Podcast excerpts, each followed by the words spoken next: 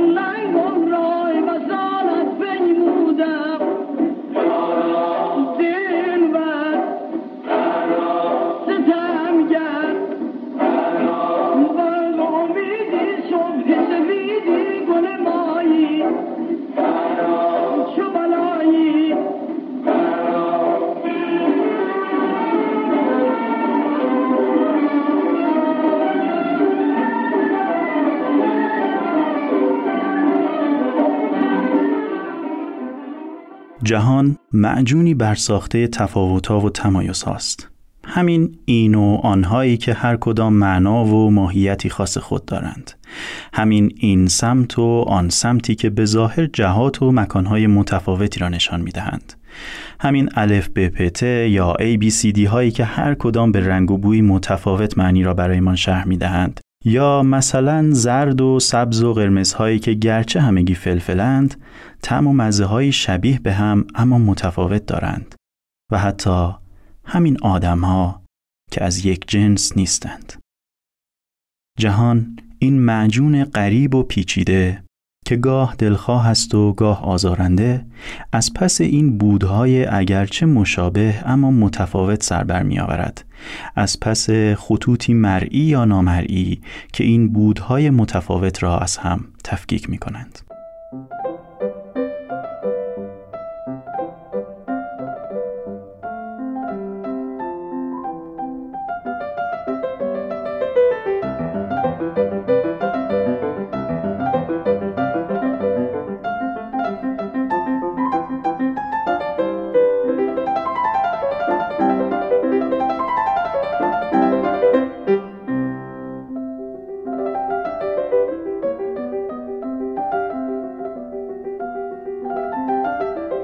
یکی از خصوصیات شعر شما تصور میکنم زنونه بودن نشه. امروز نظر خودتون راجع به این بپرسن. والا اگر که شعر من همونطور که شما گفتین به اصطلاح یه مقدار حالت زنونه داره، این خب خیلی طبیعیه که به علت زن بودنم، چون من خوشبختانه یه زنم. ولی اگر که به اصطلاح پای سنجش ارزش‌های هنری پیش بیاد، من فکر میکنم که دیگه جنسیت نمیتونه مطرح باشه و اصلا مطرح کردن این قضیه درست نیستش، چون اون چیزی که مطرحه اینه که آدم خودشو از جنبه های مثبت وجود خودش، این جنبه ها رو طوری پرورش بده که به یه حدی از ارزش‌های انسانی برسه. اصل کار آدم هست، اصلا زن و مرد مطرح نیست. اگر که یک شعر بتونه خودشو به اینجا برسونه، دیگه مربوط اصلا به سازندش نمیشه، یک چیز مربوط به دنیای شعر و ارزش خودشو داره. همون ارزشی داره که مثلا ممکنه یه مرد شاعر خیلی عالی هم مثلا به اونجا رسیده باشه. به حال من وقتی که شعر میگم انقدر به این قضیه توجه ندارم، اگر که همچین حالت میاد توش خیلی ناآگاهانه.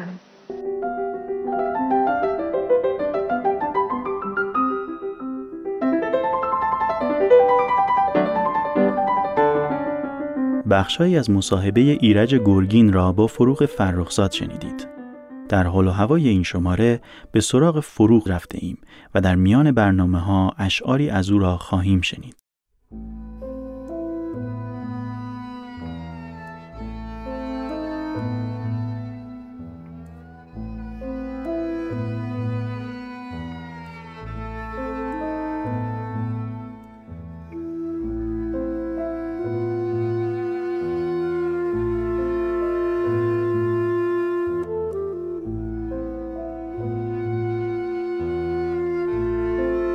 در شب کوچک من افسوس، باد با برگ درختان میعادی دارد. در شب کوچک من دلهوری ویرانی است. گوش کن، وزش ظلمت را میشنوی؟ من غریبانه به این خوشبختی مینگرم. من به نومیدی خود معتادم. گوش کن، وزش ظلمت را میشنوی؟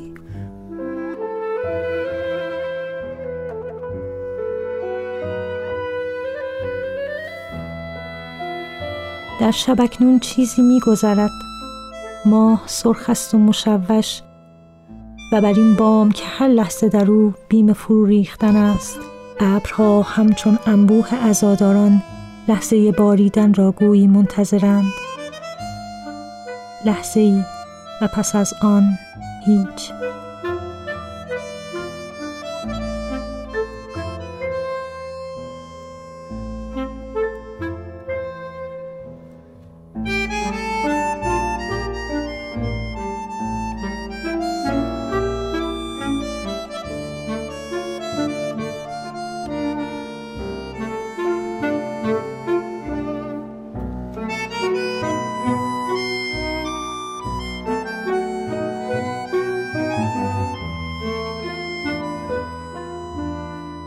پشت این پنجره شب دارد می لرزد و زمین دارد باز می ماند از چرخش. پشت این پنجره یک نامعلوم نگران من و توست.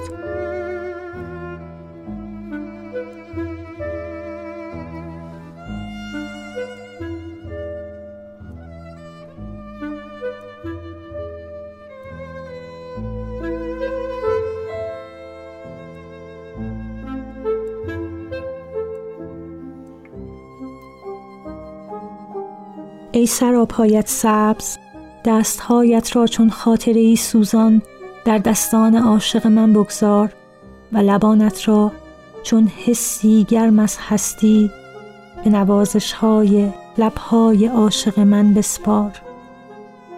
باد ما را با خود خواهد برد، باد ما را با خود خواهد برد.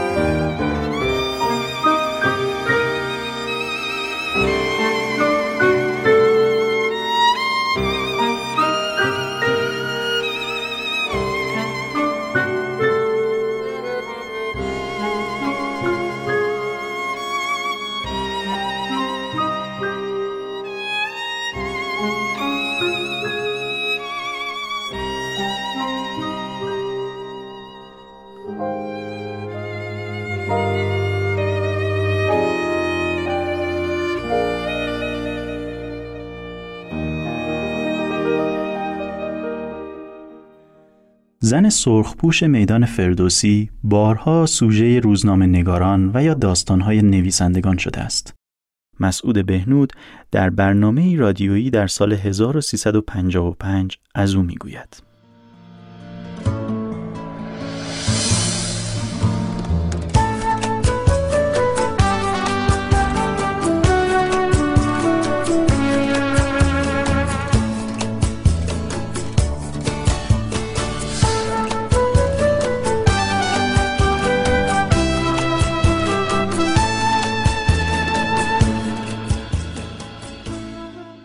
یاقوت زنی سرخپوش سالهاست حوالی میدان فردوسی تهران میپلکد، سنگ پشتی را میماند گرفتار آمده در آبگیری، سراپا قرمز میپوشد، عاقل است یا نه، راست میگوید یا نه، دربارش این داستانها که میگویند راست است یا نه، اینها موضوع سخن ما نیست. هر کس چنان زندگی کند که ما نمی کنیم، هر کس شهامت آن را داشته باشد که جز آنطور که دیگران میخواهند و میکنند زندگی کند، دیوانش میپنداریم. و هر کس چنان زندگی کند که ما نمی کنیم، اگر انگیزش را ندانیم میسازیم و در حاله افسانه میپیچیمش، چرا نه؟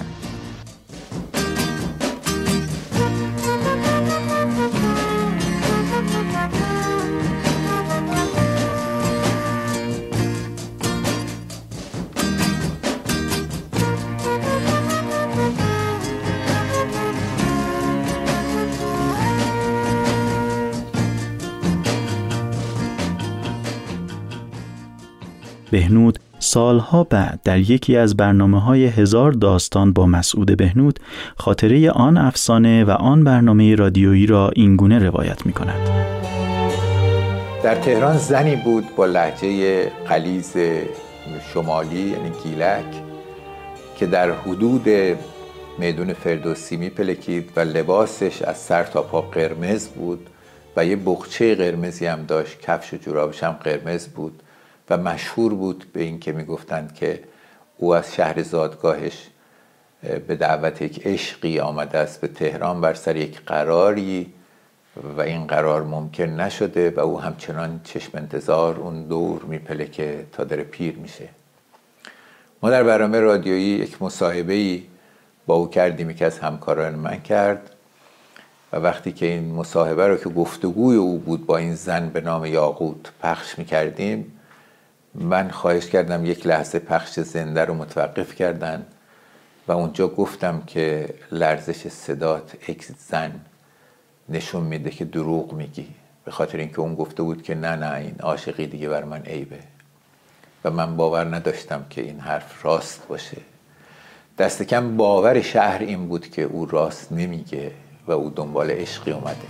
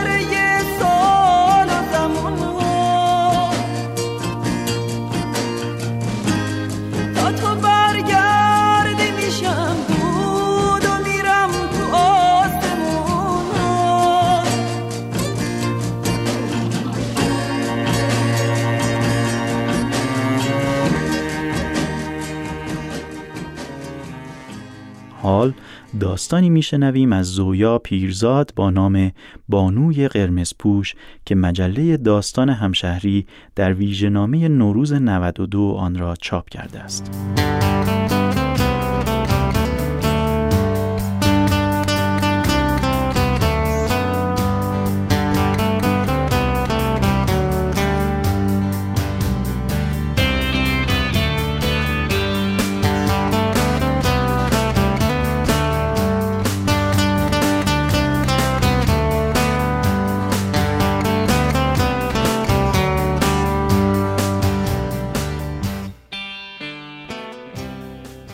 فکر میکنم اولین بار که دیدمش اولین روز مدرسه ام بود. دست مادرم را چسبیده بودم و نگران و مضطرب از رفتن به جایی ناشناس و برخورد با آدمهای ناشناس، دیدم روی نیمکت سنگی کنار داروخانه محله نشسته بود و خیره روبرویش را نگاه میکرد. صورتش پرچین و چروک بود و موهای بورش شانه نکرده. دامن قرمز پوشیده بود با بلوز قرمز و کفش‌های قرمز. دست مادرم را فشار دادم و پرسیدم: این کیه؟ چرا همه لباساش قرمزه؟ مادرم نگاهی به زن لاغر پیر انداخت و گفت: قبلا دیدیش، یادت نیست؟ همیشه اینجاست. خب حالا لازم نیست به این زن فکر کنی، به دوستهایی فکر کن که توی مدرسه پیدا می‌کنی.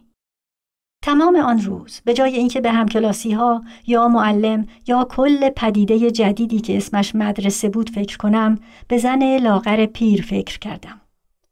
بعد سالها تقریباً هر روز دیدمش.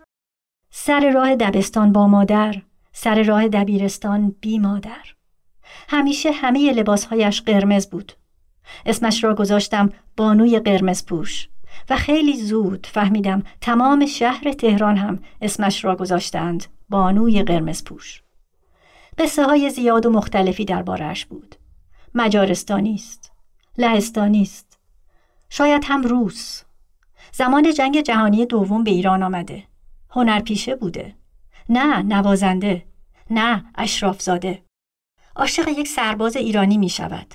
نه یکی از سران ارتش یا مردی از خاندان سلطنتی.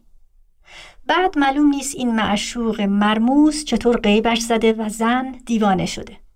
زن را ول کرده بود، مرده بود، کسی نمیدانست. مردم میگفتند زن هنوز منتظرش است، ولی چرا همیشه قرمز میپوشد؟ هیچ کس نمیدانست. میگفتند خب دیوانه است.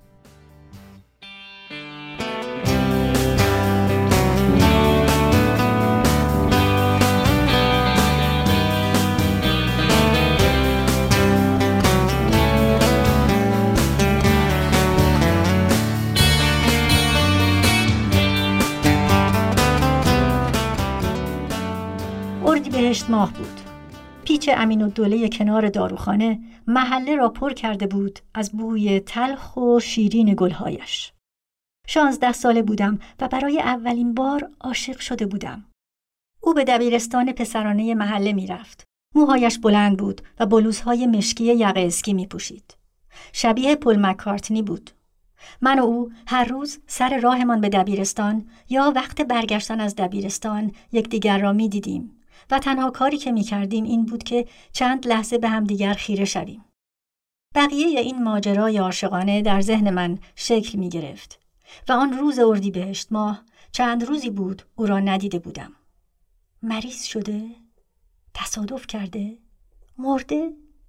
چشمهایم پر اشک شد و جلوی پایم را ندیدم و خوردم به زن قرمزپوش که روی نیمکت سنگی نشسته بود. شال قرمزی روی شانه انداخته بود و شاخه کوچکی از پیچ امین‌الدوله در دست داشت. گفتم ببخشید و با پشت دست اشکهایم را پاک کردم. گفت همین الان دیدمش، نگران نباش، حالش خوبه. اولین بار بود با هم حرف می زدیم. اولین بار بود از نزدیک می دیدمش. خیره شدم به خال سیاه زیر چشم چپش. از کجا می دانست؟ اولین نامه او را بانوی قرمز پوش به من داد. نامه های بیشتری به همین ترتیب رد و بدل شد تا بالاخره من و او با هم حرف زدیم.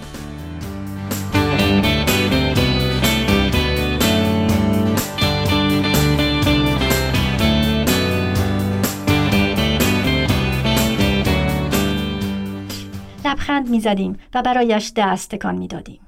لبخند می زد و برای من دست تکان می داد. هیچ وقت با بانوی قرمزپوش حرف نزدیم. جوان بودیم و عاشق. برای آدم‌های پیر وقت نداشتیم. اردیبهشت ماه سال بعد پل برای همیشه از ایران رفت. در اتاق کوچک به هم ریختم، نامه‌هایش را خواندم و گریه کردم.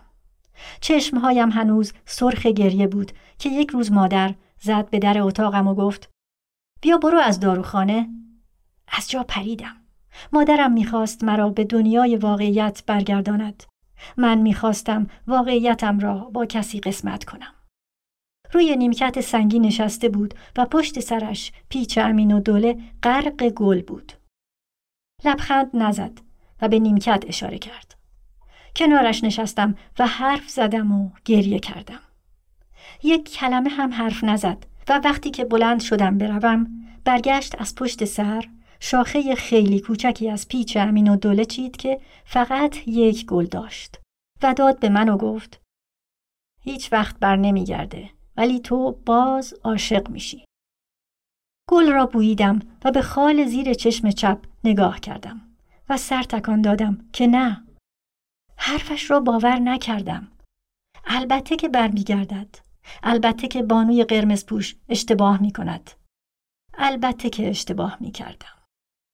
حالا بعد از اردیبهشت های بسیار، هر جای دنیا باشم، بوی پیچ امین‌الدوله خاطره های زیادی با خود می آورد و یک افسوس، چرا بانوی قرمز پوشم را نشناختم.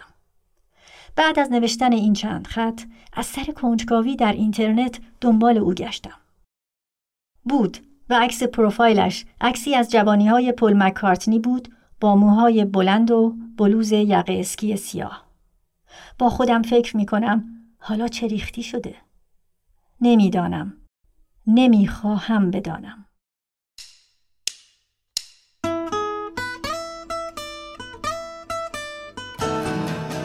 Spite of all the danger, spite of all that may be, oh, I'll do anything for you, anything you want me to, if you'll be true to me. Spite of all the heartache that you may cause me, oh.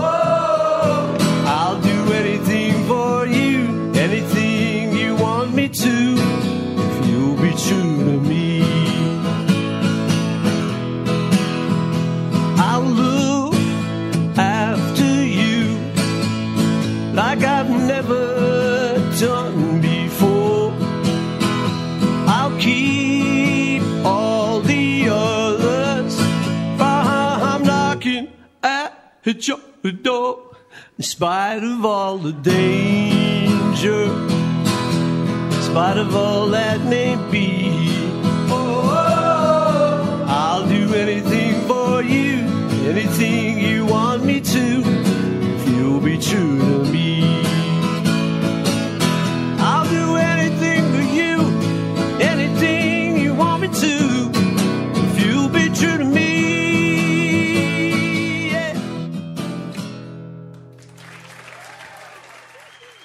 نگاه کن که غم درون دیدم چگونه قطره قطره آب می شود.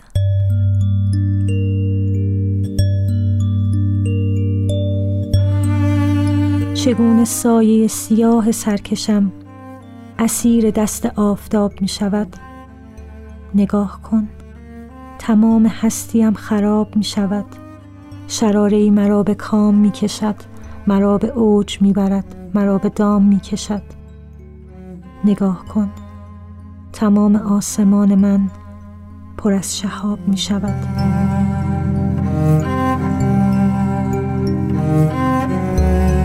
تو آمدی ز دورها و دورها، ز سرزمین عطرها و نورها، نشانده‌ای مرا کنون به زورقی، ز آجها، ز ابرها، بلورها.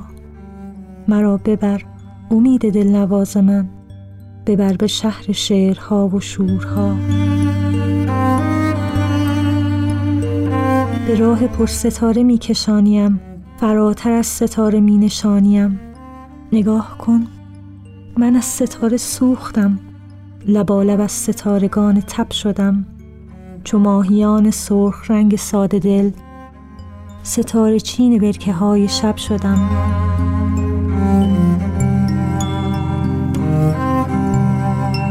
چه دور بود پیش از این زمین ما به این کبود غرفه های آسمان. کنون به گوش من دوباره می رسد صدای تو، صدای بال برفی فرشتگان. نگاه کن که من کجا رسیدم، به کهکشان، به بیکران، به جاودان. کنون که آمدیم تا به اوجها، مرا بشوی با شراب موجها، مرا بپیچ در حریر بوست، مرا بخواه در شبان دیرپا، مرا دیگر رها مکن، مرا از این ستاره ها جدا مکن. نگاه کن که موم شب به راه ما چگونه قطره قطره آب می شود. صراحی سیاه دیدگان من به لای لای گرم تو لبالب از شراب خواب می شود. به روی گاهواره های شعر من نگاه کن، تو می دمی و آفتاب می شود. نگاه کن که غم درون دیدم، چگونه قطره قطره آب می شود، چگونه سایه سیاه و سرکشم اسیر دست آفتاب می شود. تمام هستیم خراب می شود، شرار این مرا به کام می کشد، به اوج می برد مرا به دام می کشد.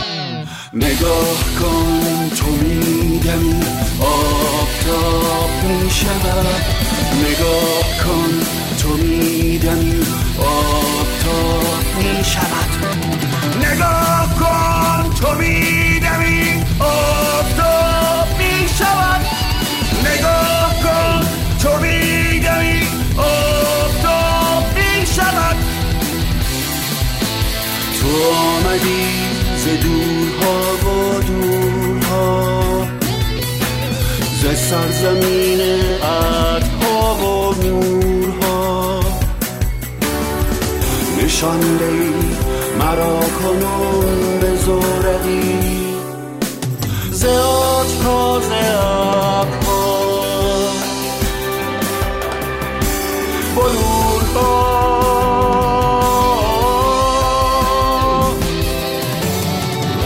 به راه پر ستاره می کشانیم، فراتر از ستاره می نشانیم. نگاه کن من از ستاره سوختم.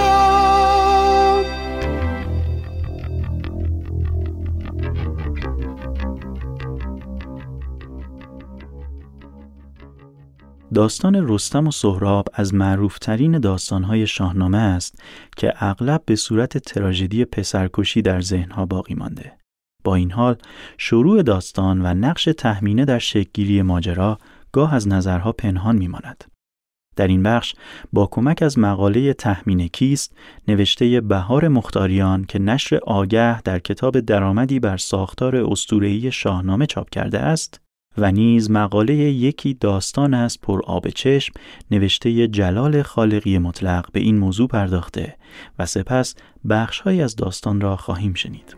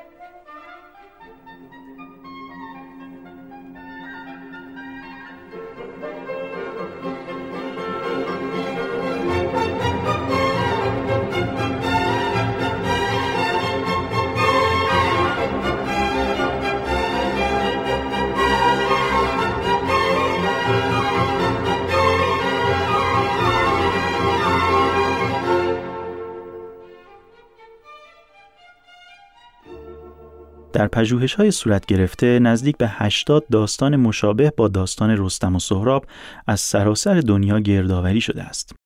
روند این داستان‌ها کم و بیش یکی است. پهلوان به نامی از سرزمین خود خارج می‌شود، زمانی اغفال می‌شود، مثلا به خواب می‌رود. زنی بیگانه از فرصت سود می‌جوید و به انگیزه بار گرفتن از او وی را اغوا می‌کند. فرزند حاصل هیچگاه به قبیله پدر تعلق نمی‌یابد و میان پدر و پسر جنگ در می‌گیرد و معمولاً پسر کشته می‌شود. ریشه‌های اسطوره‌ای این داستان را می‌توان در جدال همیشگی اهریمن و پهلوان جست. اهریمن از هر فرصتی برای فریفتن پهلوان به وسیله سلاح زن استفاده می‌کند، ولی همواره شکست می‌خورد. پس با دیوان و پریان مشورت می‌کند و به این نتیجه می‌رسد که پهلوان را کسی می‌تواند از میان بردارد که هم نیروی او باشد و فقط پسر پهلوان چنین نیرویی خواهد داشت و از آنجا که پسر پهلوان را نمی‌توان فریفت، تنها راه این است که پسر دور از پدر در دامان زنی جادو پرورده شود. اما چگونه پهلوان راضی به همخوابگی با زنی بیگانه شود؟ اگر بتوان اسب پهلوان را ربود، میتوان او را به این کار مجبور کرد، چرا که پهلوان بدون اسبش کسی نیست. چون این اسطوره‌ای رفته رفته با گذشت زمان و گشتن باورها تغییراتی به خود میگیرد. در درجه اول خطوط اساطیری رنگ زمینی و انسانی میگیرد. اهریمن بدل به افراسیاب میشود. زن از صورت اژدها، جادو یا پری تبدیل به انسانی واقعی با رگ و خون و پوست میشود و حتی در روایت ایرانی مظهر مهر و عشق به همسر و فرزند میگردد.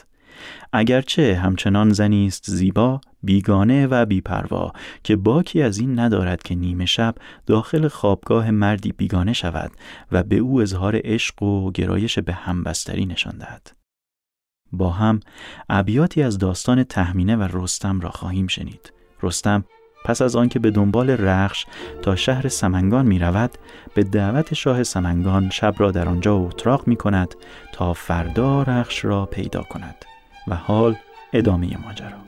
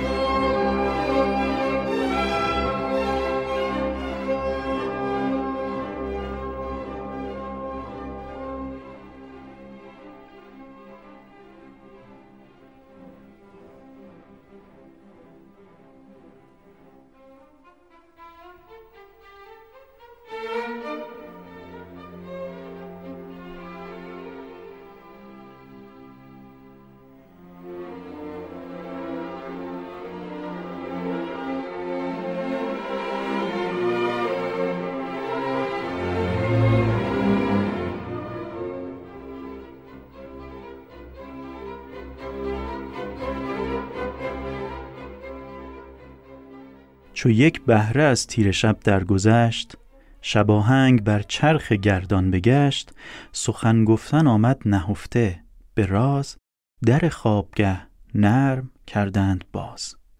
یکی برده شمعی معنبر به دست، خرامان بیامد به بالین مست. پس برده اندر یکی ماه روی، چو خورشید تابان پر از رنگ و بوی. دو ابرو کمان و دو گیسو کمند، به بالا به کردار سرو بلند. روانش خرد بود و تن جان پاک، تو گفتی که بهره ندارد ز خاک. از او رستم شیردل خیره ماند، بر او بر جهان آفرین را بخواند. بپرسید رستم که نام تو چیست؟ چه جویی شب تیره؟ کام تو چیست؟ چون این داد پاسخ که تهمینه‌ام، تو گفتی که از غم به دو نیمه ام، یکی دخت شاه سمنگان منم، پزشک هزبر و پلنگان منم. به گیتی ز شاهان مرا جفت نیست، چو من زیر چرخ بلند اندکیست. کس از پرده بیرون ندیده مرا، نه هرگز کس آوا شنیده مرا. به کردار افسانه از هر کسی، شنیدم بسی داستانت بسی. که از دیو و شیر و نهنگ و پلنگ، نترسی و هستی چنین تیز چنگ. شب تیره تنها به توران شوی، بگردی بران مرز و هم بغنوی. به تنها یکی گور بریان کنی، هوا را به شمشیر گریان کنی. هر آنگه که گرز تو بیند به جنگ، بدرد دل شیر و چنگ پلنگ. برهنه چو تیغ تو بیند عقاب، نسازد به نخچیر کردن شتاب. نشان کمند تو دارد هزبر، ز بیم سنان تو خون بارد ابر. چو این داستانها شنیدم ز تو، بسی لب به دندان گزیدم ز تو. بجستم همی کفت و یال و برت، بدین شهر کردی زد آبشخرت. تو را هم کنون گر بخواهی مرا، نبیند جز این مرغ و ماهی مرا. یکی آن که بر تو چنین گشتم، خرد را ز بهر هوا کشتم. دو دیگر که از تو مگر کردگار، نشاند یکی شیر من در کنار. مگر چون تو باشد به مردی و زور، سپهرش دهد بهره کیوان و هور. سه دیگر که اسبت به جای آورم، سمنگان همه زیر پای آورم. چو رستم بدان سان پری چهره دید، ز هر دانشی نزد او بهره دید. دو دیگر که از رخش داد آگهی، ندید هیچ فرجام جز فرهی. به خوشنودی و رای فرمان اوی، به خوبی بیاراست پیمان اوی. چو انباز او گشت با او براز، ببود آن شب تیره دیریاز. چو خورشید تابان ز چرخ بلند، همی خواست افگند رخشان کمند. به بازوی رستم یکی مهره بود، که آن مهره اندر جهان شهره بود. بدو داد و گفتش که این را بدار، اگر دختر آید بدان روزگار. بگیر و به گیسوی او بر بدوز، به نیک اختر و فال گیتی فروز. وریدون که آید از اختر پسر، ببندش به بازو نشان پدر. به بالای سام نریمان بود، به مردی و خوی کریمان بود. فرود آرد از ابر پران عقاب، نتابد به تندی بر او آفتاب.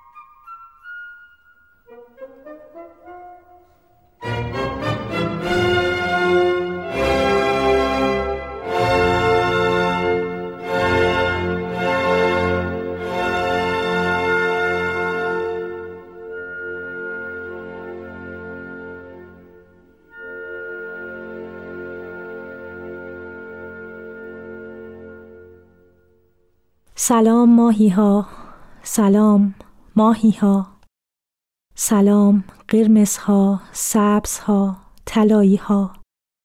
به من بگویید آیا در آن اتاق بلور که مثل مردمک چشم مرده ها سرد است، و مثل آخر شب‌های شهر بسته و خلوت صدای نیلبکی را شنیدید که از دیار پریهای ترس و تنهایی به سوی اعتماد آجری خوابگاه‌ها و لایلای کوکی ساعت‌ها و هسته‌های شیشه نور پیش می‌آید. و همچنان که پیش می‌آید ستاره‌های اکلیلی از آسمان به خاک می‌افتند و قلب‌های کوچک بازیگوش از حس گریه می‌ترکند.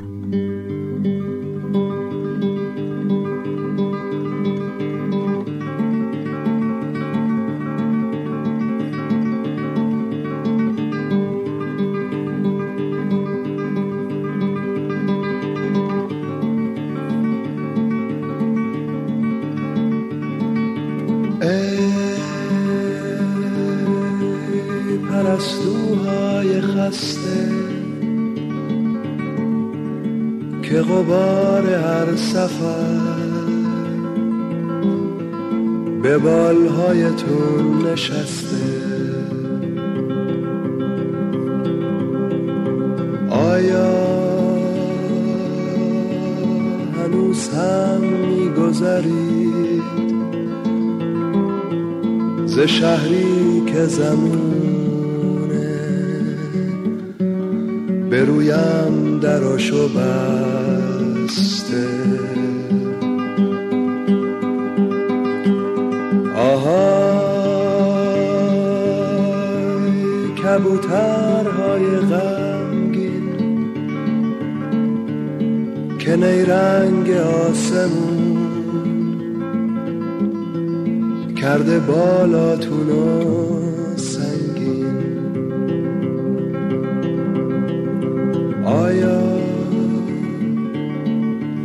هنوز هم می‌نشینید به بامی که زمانه سرنگون کرده به پای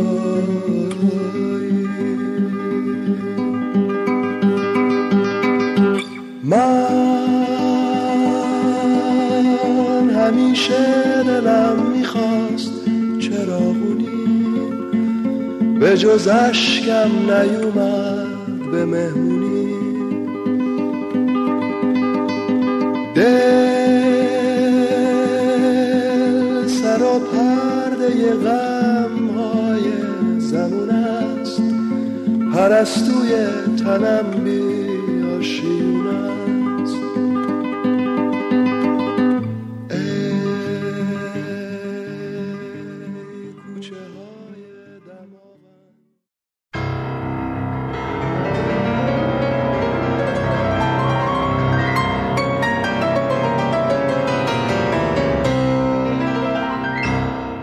دلم میخواست بغلش کنم، مگر نه که تمام این راه را برای همین کار آمده بودم.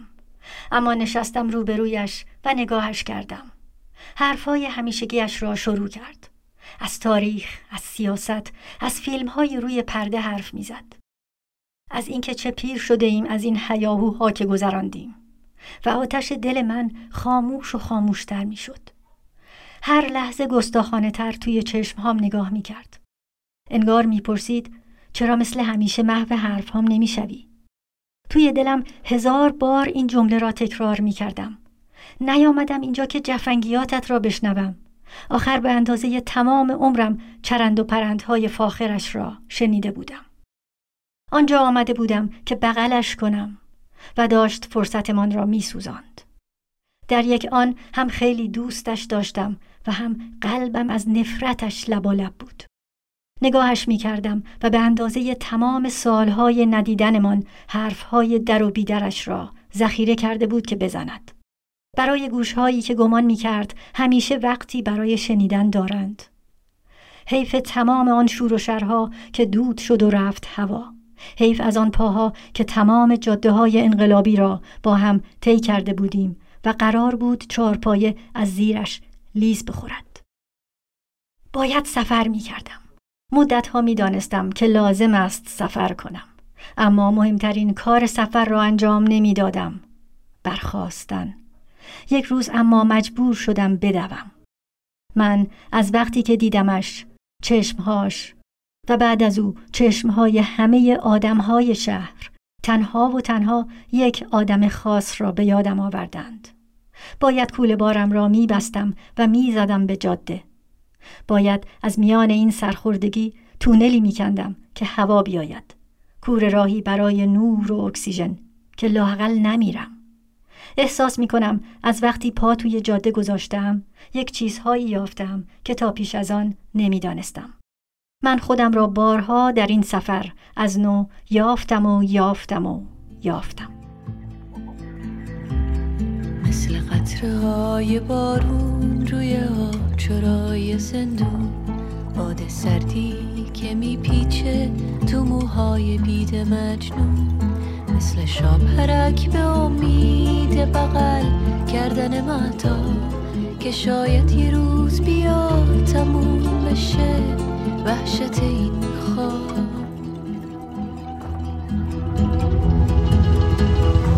لرزش صدایی از دور روی خطهای شکسته، عبسه آغوش ساده تو هزار تا قفل بسته، نکنه تیر بشه و تموم بشه نور ستاره، ناتموم بمونن جمله های نیمه کاره.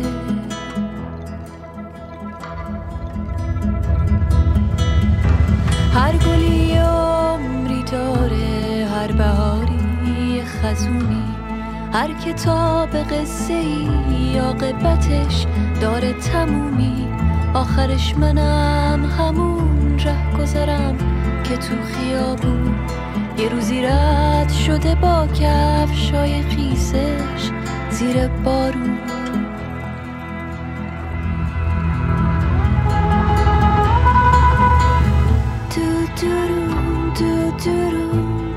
متنی که شنیدید برداشتی آزاد از کتابی به نام کاناپه قرمز از میشل لبر است.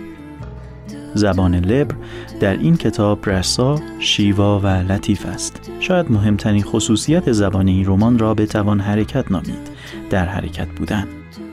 عباس پژمان این کتاب را ترجمه کرده و نشر چشمه به چاپش رسانده. بخوانید و از مطالعه یک اثر خوب لذت ببرید.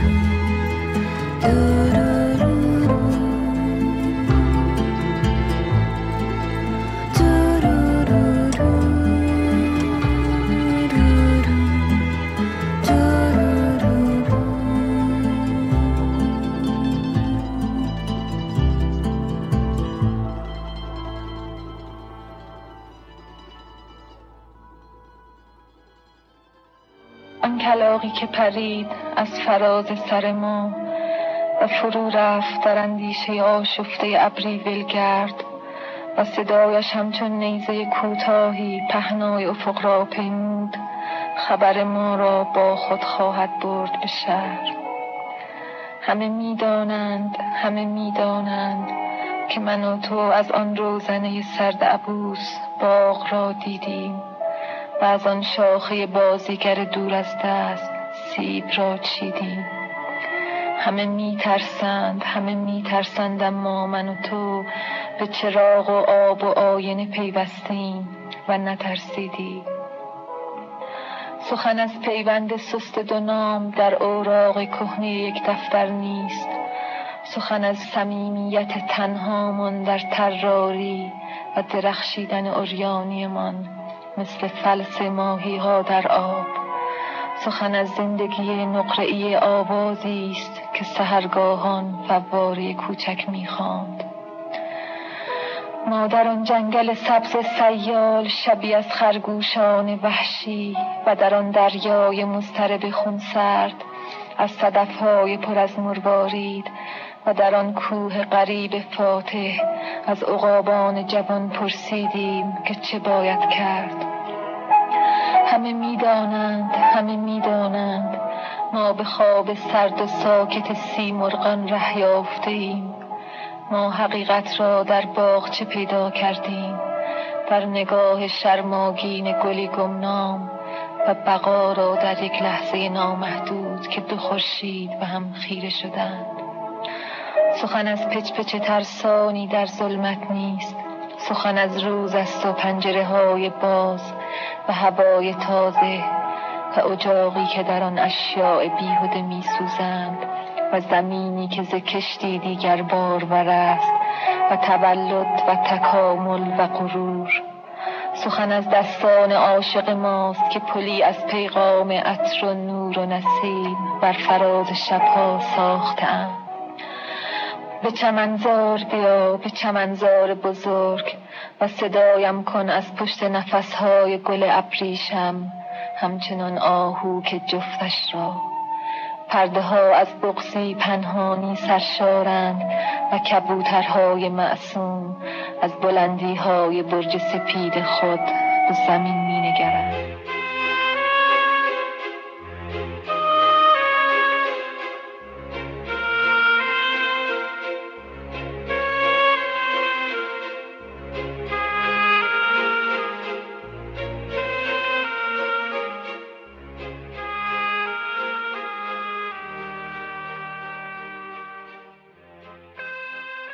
واژه فلانور یا معادل فارسی آن یعنی پرسه زن که از قرن 19 به ادبیات راه یافت، به رهگذر تیزبینی گفته می شود که آزادانه در شهر قدم می زند و جزئیات آن را شرح می دهد.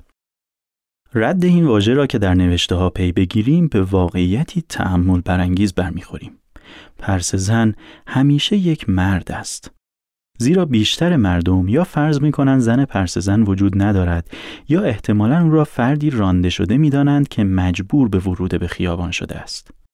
دنیای ادبیات پر است از نوشته‌های مردانی که شهر را از دریچه نگاه خود روایت کردند و ردی از زنان گویی که انگار هیچ وقت در کنار مردها در شهر زندگی نکرده‌اند به چشم نمی‌خورد.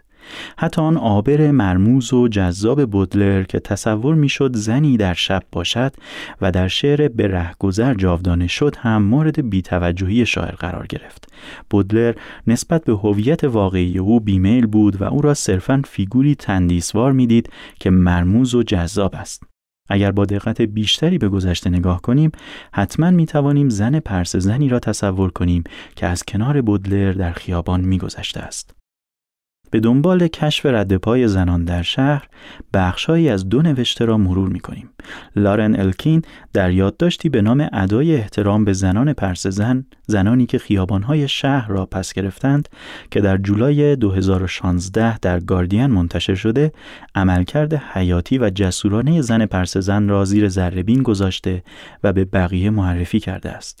بخش‌هایی از نوشته الکین را برای اولین بار به فارسی در رادیو بغچه می‌شنوید. در این قسمت از جستار درها را باز کن نوشته ربکا سولنیت نیز کمک گرفته ایم که نشر اطراف در کتاب نقشه‌هایی برای گم شدن با ترجمه نیما اشرفی چاپ کرده است.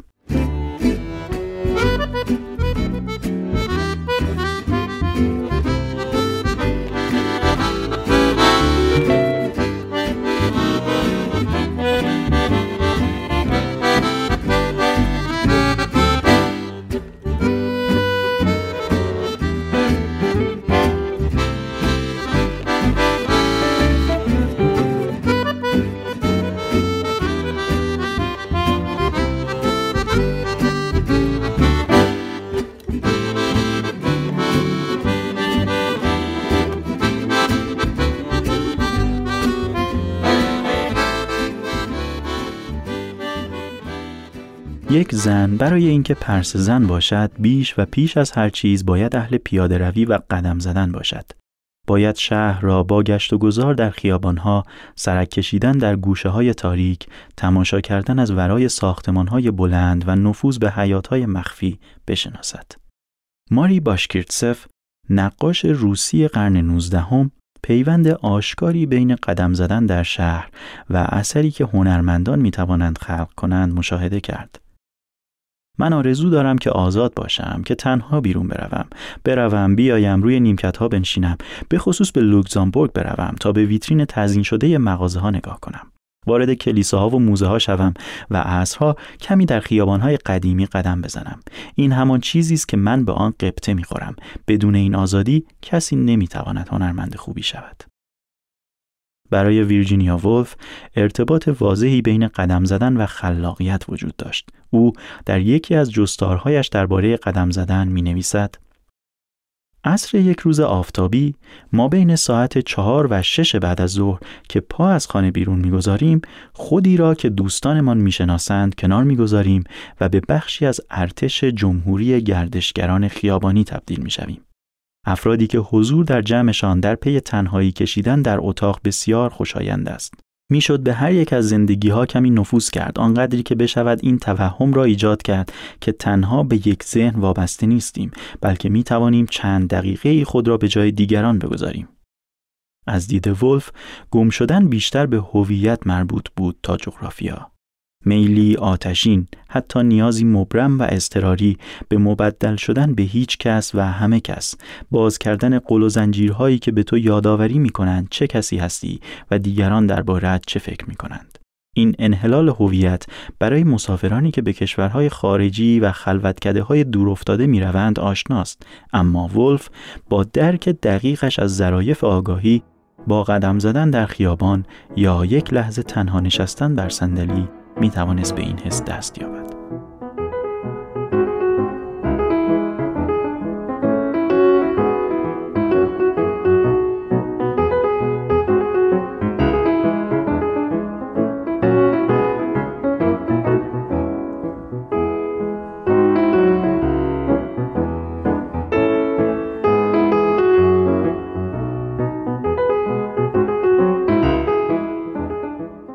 زن پرس زن نماد نوعی عصیان است. او به هر جایی که نباید برود می رود.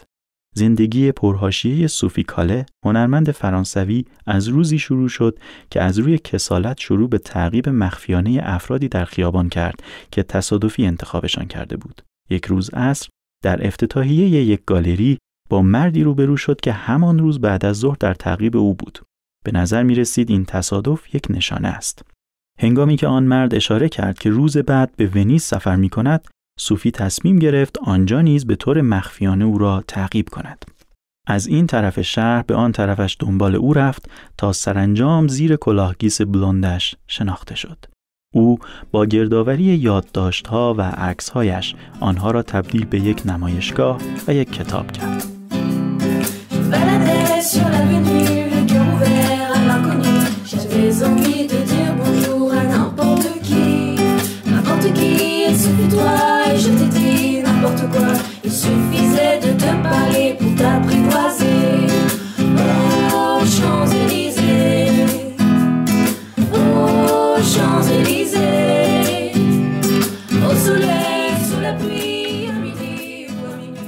تعریف پرسه زن را می توان تا جایی گسترش داد که گزارشگر را نیز در بر بگیرد. مارتا گلهورن که خبرنگار بزرگ جنگ بود عقیده داشت پرسه زنی به اندازه خلوت ضروری است و کمک می کند ایده های خام در ذهن پرورانده شود.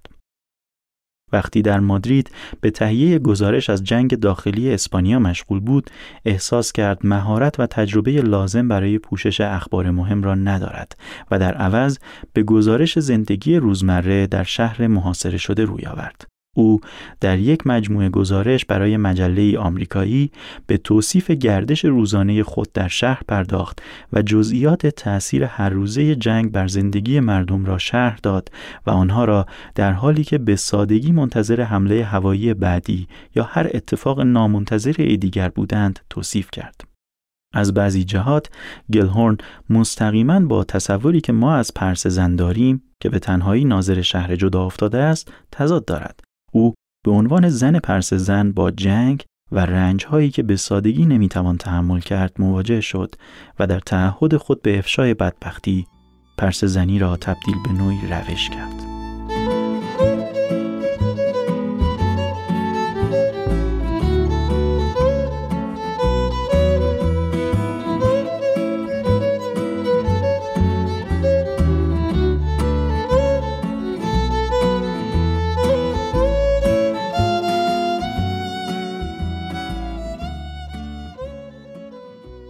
برخاستن و رفتن جسورانه ترین بیانی است که هر کس می تواند از خودش نشان دهد.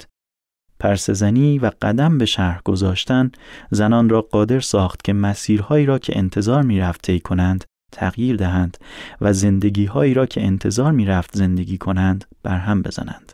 این اولین قدم برای رفتن و ساختن راه‌های جدید است. Oh, Champs-Élysées. Oh, Champs-Élysées. Au soleil, sous la pluie, à midi ou à minuit, il y a tout ce que vous voulez aux Champs-Élysées. Je me baladais sur l'avenue, le cœur ouvert à l'inconnu. J'avais envie de dire bonjour à n'importe qui. N'importe qui, ce fut toi, je t'ai dit n'importe quoi. Il suffisait de te parler pour t'apprivoiser. Oh, Champs-Élysées. Oh, Champs-Élysées. Au soleil, sous la pluie, à midi ou à minuit, il y a tout ce que vous voulez aux Champs-Élysées.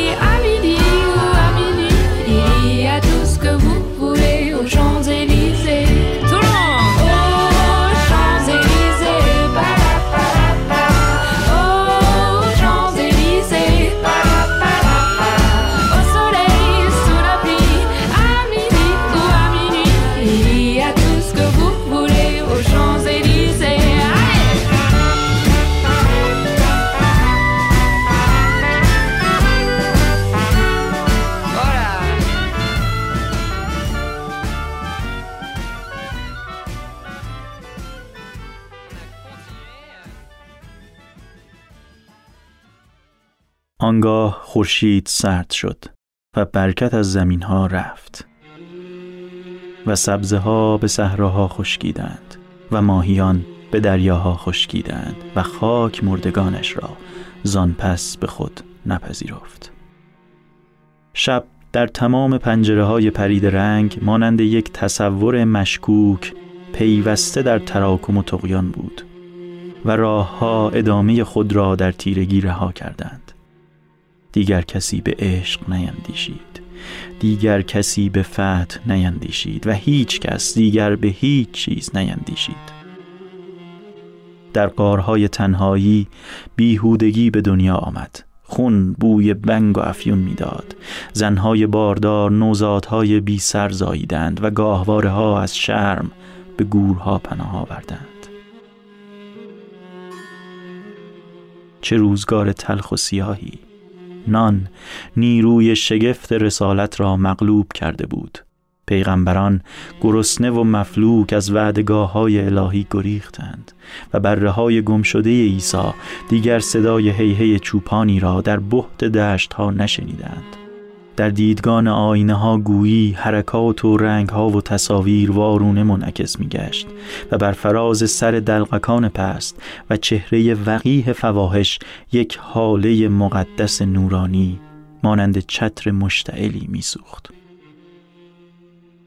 مرداب‌های الکل با آن بخارهای گس مسموم انبوه بی تحرک روشنفکران را به ژرفنای خیش کشیدند و موش‌های موزی اوراق زرنگار کتب را در گنجه‌های کهنه جویدند. خورشید مرده بود و فردا در ذهن کودکان مفهوم گنگ گم شده ای داشت. آنها قرابت این لفظ کهنه را در مشق‌های خود با لکه درشت سیاهی تصویر می‌نمودند. مردم، گروه ساقط مردم دلمرده و تکیده و مبهوت در زیر بار شوم جسدهاشان از قربتی به قربت دیگر می رفتند و میل دردناک جنایت در دستهایشان متورم می شد. گاهی جرقه ناچیزی این جماعت ساکت بیجان را یک باره از درون متلاشی می کرد. آنها به هم هجوم می آوردند. مردان گلوی یکدیگر را با کارد می دریدند و در میان بستری از خون با دختران نابالغ هم خوابه می شدند. آنها غریق وحشت خود بودند و حس ترسناک گناهکاری ارواح کور و کودنشان را مفلوج کرده بود. پیوسته در مراسم اعدام وقتی طنابدار چشمان پرتشنج محکومی را از کاسه با فشار به بیرون می‌ریخت، آنها به خود فرو می‌رفتند و از تصور شهوتناکی اعصاب پیر و خستشان تیر می‌کشید. اما همیشه در حواشی میدانها این جانیان کوچک را می‌دیدی که ایستادند و خیره گشتند به ریزش مداوم فواره‌های آب. شاید هنوز هم در پشت چشم‌های له شده در عمق انجماد یک چیز نیم زنده مغشوش بر جای مانده بود که در تلاش بیرمقش می‌خواست ایمان بیاورد به پاکی آواز آبها. شاید، ولی چه خالی بی پایانی. خورشید مرده بود و هیچ کس نمی‌دانست که نام آن کبوتر غمگین که از قلب‌ها گریخته ایمان است. آه ای صدای زندانی، آیا شکوه یأس تو هرگز از هیچ سوی این شب منفور نقبی به سوی نور نخواهد زد؟ آه ای صدای زندانی، ای آخرین صدای صداها.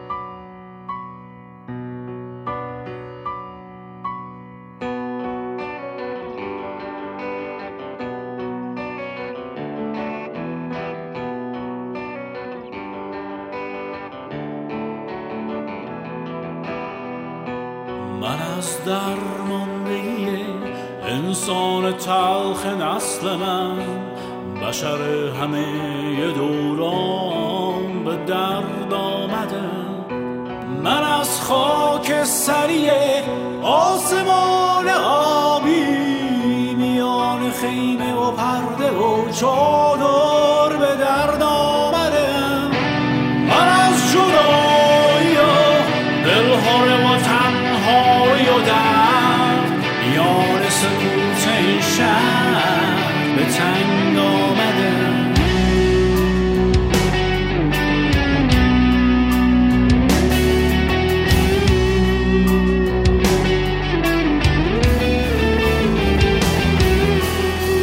من از اخیم ماندن غردهامی و صبر و عشق، دستهای خفته در خاک به خشم آمدم، من از بکار چشم و گوش و عقل و قلب ما بشر همه دوران به درد آمدم، من از جدایی و دلهار و تنهایی و درد بیان سکوت این شب به تنگ آمدم، من خشم آمدم.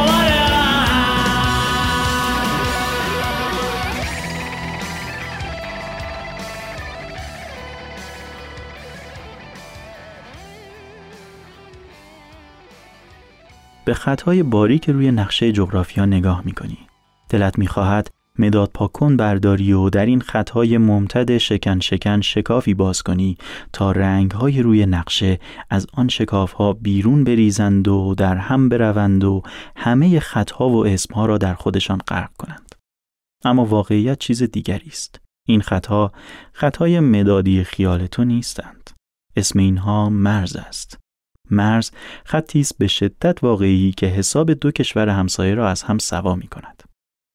این خط می تواند عارضه‌ای طبیعی باشد، مثل یک رود پرآب، یا یک خط قراردادی باشد که آدم‌ها زمانی دور یک میز نشستند و درباره‌اش توافق کردند. گاهی این توافق‌ها از فرط مسخرگی می توانند اسباب خنده و تفریح باشند. مثلا در مرز بین بلژیک و هلند شهر کوچکی است به اسم بار که این حساب و کتاب ها واقعا خط خطیش کرده. روی کف خیابان ها، کوچه ها، وسط خانه ها، کافه ها و بانک ها، کنار رودها و میان جنگل های این شهر جا به جا مربع های بتونی هست با یک علامت چلیپا درست وسطش که یک طرفش نوشته NL که یعنی هلند و طرف دیگرش نوشته B که یعنی بلژیک. به این ترتیب ممکن است یکی از این خطهای مرزی توافقی درست افتاده باشد وسط خانه یکی از شهروندهای بار و در نتیجه حال آن خانه در کشور بلژیک باشد و حیاتش در هلند. گاهی همین مرزبندی ها اصلاً چیز خنده‌داری از آب در نمی آید. مثلا یک روز شنبه محمولی در آگوست سال 1961 وقتی مردم برلین از خواب بیدار شدند تا به کارهای روزمرهشان برسند، با بهت و ناباوری به ساخته شدن دیواری نگاه کردند که داشت درست وسط شهرشان قد علم می کرد تا بین مردم دو نیمه‌اش فاصله بیندازد. برای 28 سال آزگار در دو طرف این دیوار 3 متر و 60 سانتیمتری خویشاوندانی، دوستانی و عشاقی زندگی کردند که آرزوی دیدار دوباره همدیگر را برای همیشه به گور بردند.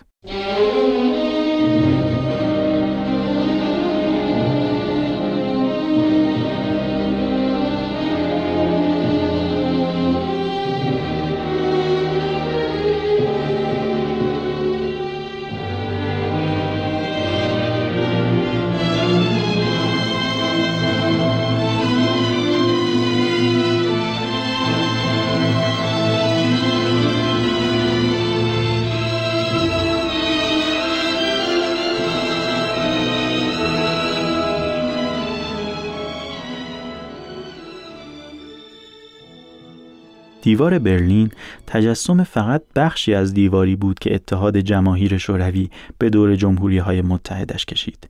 دیواری که آنقدر سخت و آنقدر نفوذناپذیر بود که به آن دیوار آهنین می‌گفتند.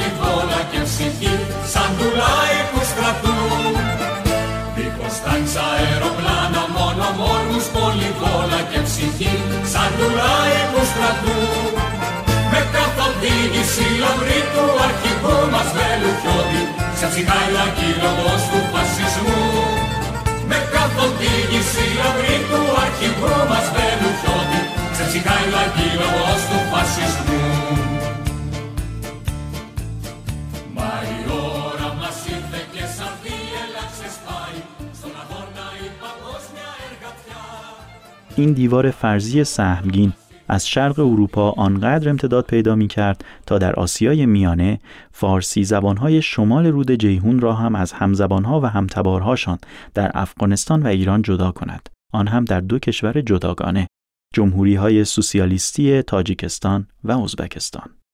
بیشتر به شوخی شبیه است که یک روزگاری در بخارا و سمرقند اگر کسی در ملأ عام فارسی حرف می‌زده، مثلا به یارش میگفته که میخواهد سمرقند را یک جا پیشکش خاله هندویش کند، ناچار بوده 5 روبل روسی به دولت غرامت بپردازد.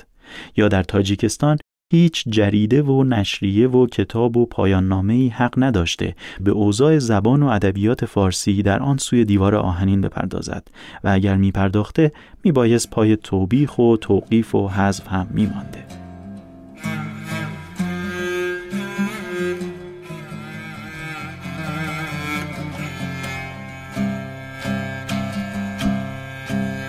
زبان مدرسه و دانشگاه و اداره روسی یا ازبکی است. مسجدها را بستند و از خدا گفتن در خیابان جرم محسوب می شود. پیران فارسی زبان پاسداران متعصب زبان و آدابند. آنقدر متعصب که هر گونه خواست تغییر را همدستی با روسها تلقی می کنند. اگر عاشقی باید عشق را به رسم پدرانت در غزل کلاسیک فارسی پیدا کنی، یعنی عشقی که عشق زمانه تو نیست. تو عشق در لفافه عرفان نمیخواهی، میخواهی آن را به فارسی بی‌ترس، فارسی بی‌پروا در گوش یارت بخوانی. از آن طرف روزها برای عاشقی تو اشعار آنا آخماتوها را دارند که گرچه در عشق بی‌پرواست، زبانش زبان مادری تو نیست.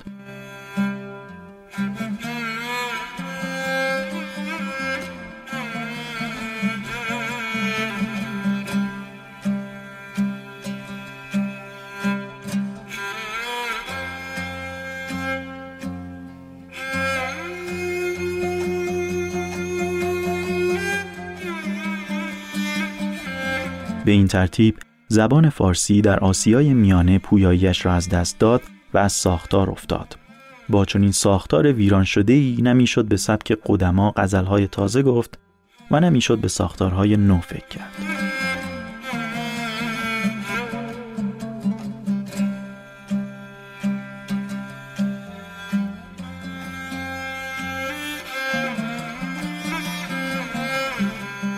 روزگار به این منوال گذشت تا حمله ارتش سرخ به افغانستان در دیوار آهنی شوروی رخنه‌ای باز کرد.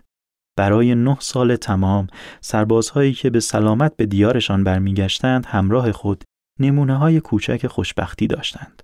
نوارهای کاست از خواننده‌های ایرانی و افغان، گوگوش و احمد ظاهر. تو را افسون چشمانم زره بردست می دانم، تو را افسون چشمانم زره بردست می دانم، چرا بیهوده می گویی دل چون آهنه دارم.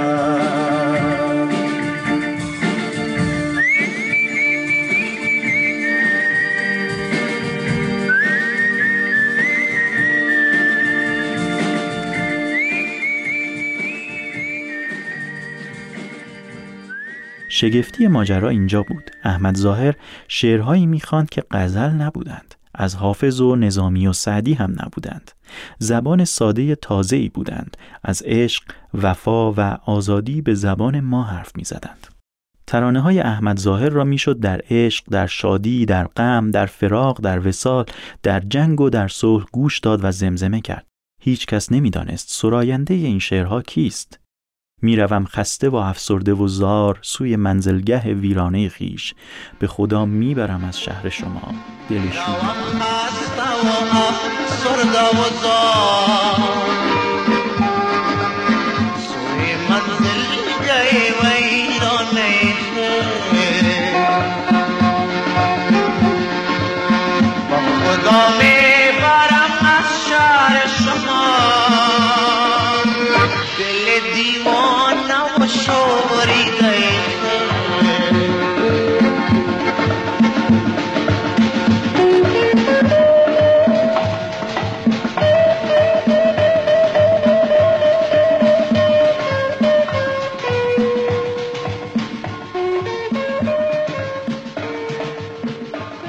در 1993 یعنی 1 سال بعد از فروپاشی اتحاد جماهیر شوروی و در حالی که هنوز مانده بود دیوار آهنی سنت‌های اجدادی در هنر، در ادبیات و در زندگی اجتماعی فرو بریزد، 6000 جلد از مجموعه اشعار یک شاعر ایرانی در شهر دوشنبه به چاپ رسید. اشعار شاعری به اسم فروغ فرخزاد، شعرهایی که گونه‌ها را از شرم سرخ می‌کرد و دیوار سنت‌های اخلاقی را می‌شکست. زبانی که به زنان این جسارت را میداد که برای آزادی و برابری تلاش کنند و عشق را آشکارا و بی‌پروا فریاد بزنند. حالا دهان به دهان میگشت که شاعر ترانه‌های احمد ظاهر، همان 4 پاره‌هایی که ورد زبان پیر و جوان و زن و مرد شده بود، همین فروغ فرخزاد است. 4 پاره‌های فروغ جان تازه‌ای به زبان فارسی در تاجیکستان و ازبکستان دمید. می‌گفتند اگر شاعری در ایران توانسته با زبان امروز شعر بگوید، ما هم می‌توانیم. شاعران از او تأثیر پذیرفتند. عاشقان که زبان نداشتند از او زبان بیان گرفتند. فروغ به زنان آسیای میانه یاد می‌داد که گرچه غم زیر یوغ پدرسالاری ناگزیر است، اما می‌شود از این غم به زبان ساده و روزمره حرف زد. با زبان ساده و روزمره شعر گفت. سالهای فروپاشی دیوار آهنین برای جوانان تاجیک سالهایی بود آمیخته به گنگی و گیجی. پیشبینی حتی یک روز بعد برای آنها غیر ممکن بود، اما درست در همین روزها شعر فروغ به آنها آموخت که می شود در خیابانهای شبانه سمرقند رو به آسمان با صدای بلند و به زبان مادری از ته دل فریاد کشید. از تنگنای محبس تاریک، از منجلاب تیره این دنیا، بانگ پر از نیاز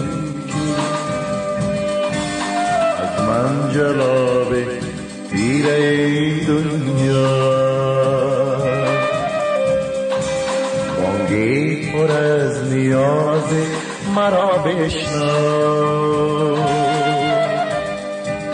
آی خدای قادر به همتا، از تنگنای محبس تاریکی، از من جلاب تیره این دنیا، بانگی پر از نیاز مرا بشنو، آی خدای قادر به همتا.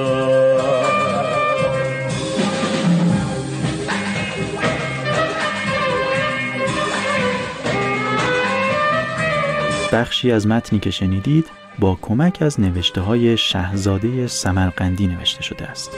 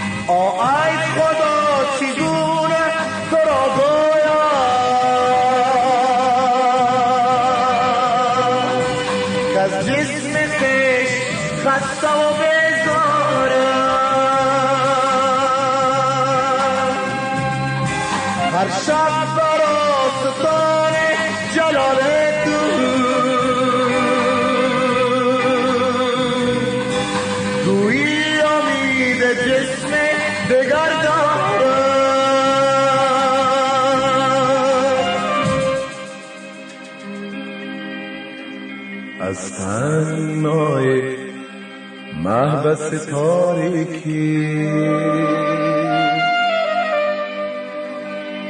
از من جلاب تیره این دنیا،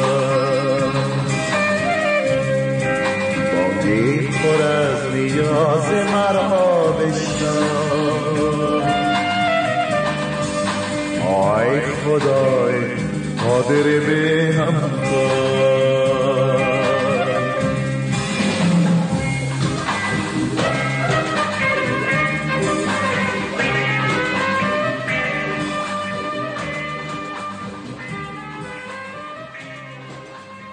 خوشحالیم که در این شماره نیز همراهمان بوده اید. رادیو بغچه را از اپ‌های پادکست مانند کست باکس و یا کانال تلگرام بغچه بشنوید.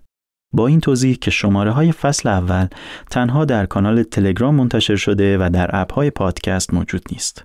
با ما در تلگرام، توییتر و اینستاگرام با آیدی BOGH_CHEH در ارتباط باشید که همواره مشتاق شنیدن نظراتتان هستیم.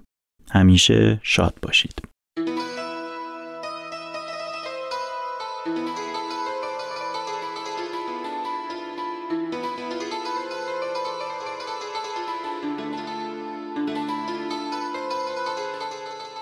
به آفتاب سلامی دوباره خواهم داد، به جویبار که در من جاری بود، به ابرها که فکرهای طویلم بودند، به رشد دردناک سپیدارهای باغ که با من از فصلهای خشک گذر می کردند، به دسته های کلاغان که عطر مزرعه های شبانه را برای من به هدیه می آورند، به مادرم که در آینه زندگی می کرد و شکل پیری من بود، و به زمین که شهوت تکرار من درون ملتهبش را از تخمه های سبز می انباشت.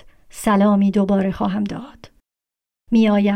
می آیم با گیسویم، ادامه بوهای زیر خاک، با چشمهام تجربه های غلیظ تاریکی، با بوته ها که چیدم از بیشه های آن سوی دیوار. می آیم و آستانه پر از عشق می شود و من در آستانه به آنها که دوست می دارند و دختری که هنوز آنجا در آستانه پر عشق ایستاده سلامی دوباره خواهم داد.